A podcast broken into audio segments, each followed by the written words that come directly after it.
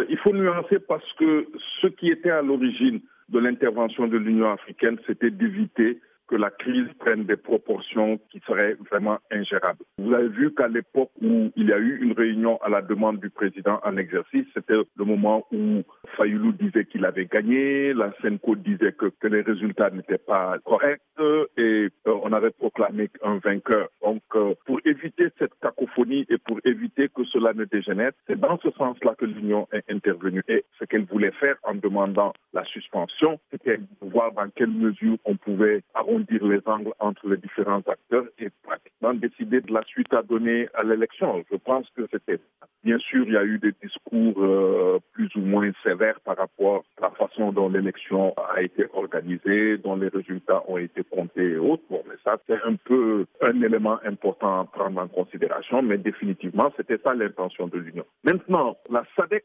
avait un mandat bien précis parce que c'est une région qui gère les affaires de la RDC, c'est la SADC. Et la SADC avait décidé de reconnaître au début, si vous avez vu le communiqué que la SADC avait préparé euh, lors de sa rencontre d'Addis, elle avait déjà accepté les résultats. C'est après que les autres communautés économiques sont intervenues et ont demandé à ce que l'on fasse une démarche commune. Et je pense que c'était dans ce sens-là que finalement la SADC s'était rangée, peut-être du bout des lèvres, à la décision que les participants avaient prise à la fin. Que la SADC se désolidarise, bon, je pense que, étant donné qu'elle est la région qui est plus proche du champ d'opération, peut peut-être prendre en considération des éléments que les autres n'ont pas en main. Mais ce qui me semble quand même curieux, c'est que au sein de la SADC, il y a d'autres qui ont des, qui, qui, qui, ne pensent pas de la même manière. Visiblement, l'Angola ne pense pas de la même manière, la Zambie ne pense pas de la même manière, et c'était les voisins immédiats de la RDC. Donc, euh, je dirais qu'il y a eu une sorte de forcing du président en exercice et peut-être de l'Afrique du Sud, parce que jusqu'à présent, c'est les deux à avoir ouvertement, en tout cas, euh, pris une position très claire par rapport à la situation en RDC. Il y a aussi la Tanzanie et le Burundi. Les jours à venir, on aura de plus amples informations. L'Union africaine a décidé de sursoir à la mission de lundi. Mais euh, ce qui me fait penser que carottes ne sont pas totalement cuites, c'est qu'une délégation de haut rang de la RDC s'est rendue auprès du président en exercice de l'Union africaine pour lui expliquer un certain nombre de choses. Et je pense qu'à partir de là, le fil du contact étant toujours euh, réel, on essaiera de voir dans quelle mesure euh, on va gérer l'après-décision de la Cour constitutionnelle parce que sur le terrain, ça paraît calme. Mais bon, on ne sait pas si le calme va durer longtemps ou si euh, les gens de Fayoulou, après que celui-ci se soit lui aussi proclamé président de la République,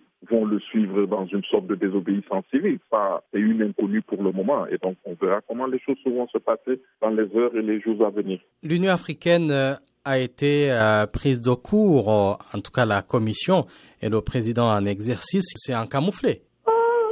Encore une nuance, parce que je pense que ceux qui sont à Kinshasa avaient adopté une démarche et ils ne voulaient pas que cette démarche soit contrariée par quoi que ce soit. Et donc, ils ont voulu utiliser le langage de la souveraineté et autres pour pratiquement forcer la Cour constitutionnelle à se prononcer. Parce que tout le monde savait que la Cour constitutionnelle allait déclarer qu'il s'était dit vainqueur parce que la plainte qui avait été posée n'était pas très bien préparée, il n'y avait pas des éléments de preuve de la part de Fayoulou, donc on s'attendait à ça. Et donc je pense que pour ne pas créer une situation dans laquelle tout le monde va être obligé d'être assis autour d'une table, c'est pourquoi ils ont fait le forcing en demandant à la Cour constitutionnelle de se prononcer. Mais pour autant, les problèmes ne sont pas réglés. Les problèmes ne sont pas réglés parce que vous avez deux présidents, officiels, l'autre officieux. Vous avez un ancien président qui est là, qui tire encore les ficelles parce que visiblement il détient les services de sécurité entre ses mains. Et personne ne sait quelle va être la posture de Kabila une fois que Tshisekedi aura prêté serment. Donc vous voyez qu'il y a beaucoup d'inconnus et donc, euh, à mon avis, l'Union africaine n'est pas encore exclue. Et n'oubliez pas que malgré ce qui s'est passé, dispose quand même d'outils assez forts pour imposer une démarche. Euh, dans trois semaines, il y aura un sommet à Addis Abeba. Et si d'ici ces trois semaines, la situation évolue négativement, l'Union pourra imposer. Elle peut même aller vers des sanctions économiques. Donc, il ne faut pas l'écarter rapidement de la scène parce qu'elle peut encore euh, jouer un rôle important. D'autant que euh, deux pays voisins importants de la RDC ne sont pas contents de la tournure qu'ont prise les choses. C'est l'Angola et c'est la Zambie. Et ces deux pays à eux seuls peuvent quand même euh, créer beaucoup de problèmes à Tshisekedi s'il arrivait à avoir une attitude d'hostilité à leur égard. Comment présager euh, les relations justement euh, entre Tshisekedi et, l'Union africaine Visiblement, puisque l'Union elle-même a pris note de la décision de la Cour constitutionnelle, elle n'a plus le choix par rapport au vainqueur. Elle doit considérer Tshisekedi comme étant le président de la République. Bon, a-t-il été bien ou mal élu? Ça, c'est un autre problème. Et dépendant de comment la situation va évoluer sur le terrain, on va être obligé de prendre une posture très claire. Moi, la seule chose que je ne souhaiterais pas, c'est que l'idée d'un gouvernement d'union nationale puisse prospérer dans le pays. Vous savez, on a de très très très mauvaises expériences de cette démarche. Le Kenya en a été un des exemples que je peux signer. Puisqu'il y a quelqu'un qui a gagné l'élection, ou en tout cas qui a été reconnu comme vainqueur de l'élection, on le laisse gérer le pays. Puisque quelqu'un a perdu, qu'il entre dans l'opposition, qu'il essaie d'utiliser les institutions de l'État, qu'il essaie d'utiliser tous les, moyens que la Constitution lui offre pour s'opposer légalement, dignement, et peut-être préparer les élections à venir, parce que cinq ans, c'est vite fait. Et il y a tellement de choses à faire en RDC. Le pays est confronté à tellement de problèmes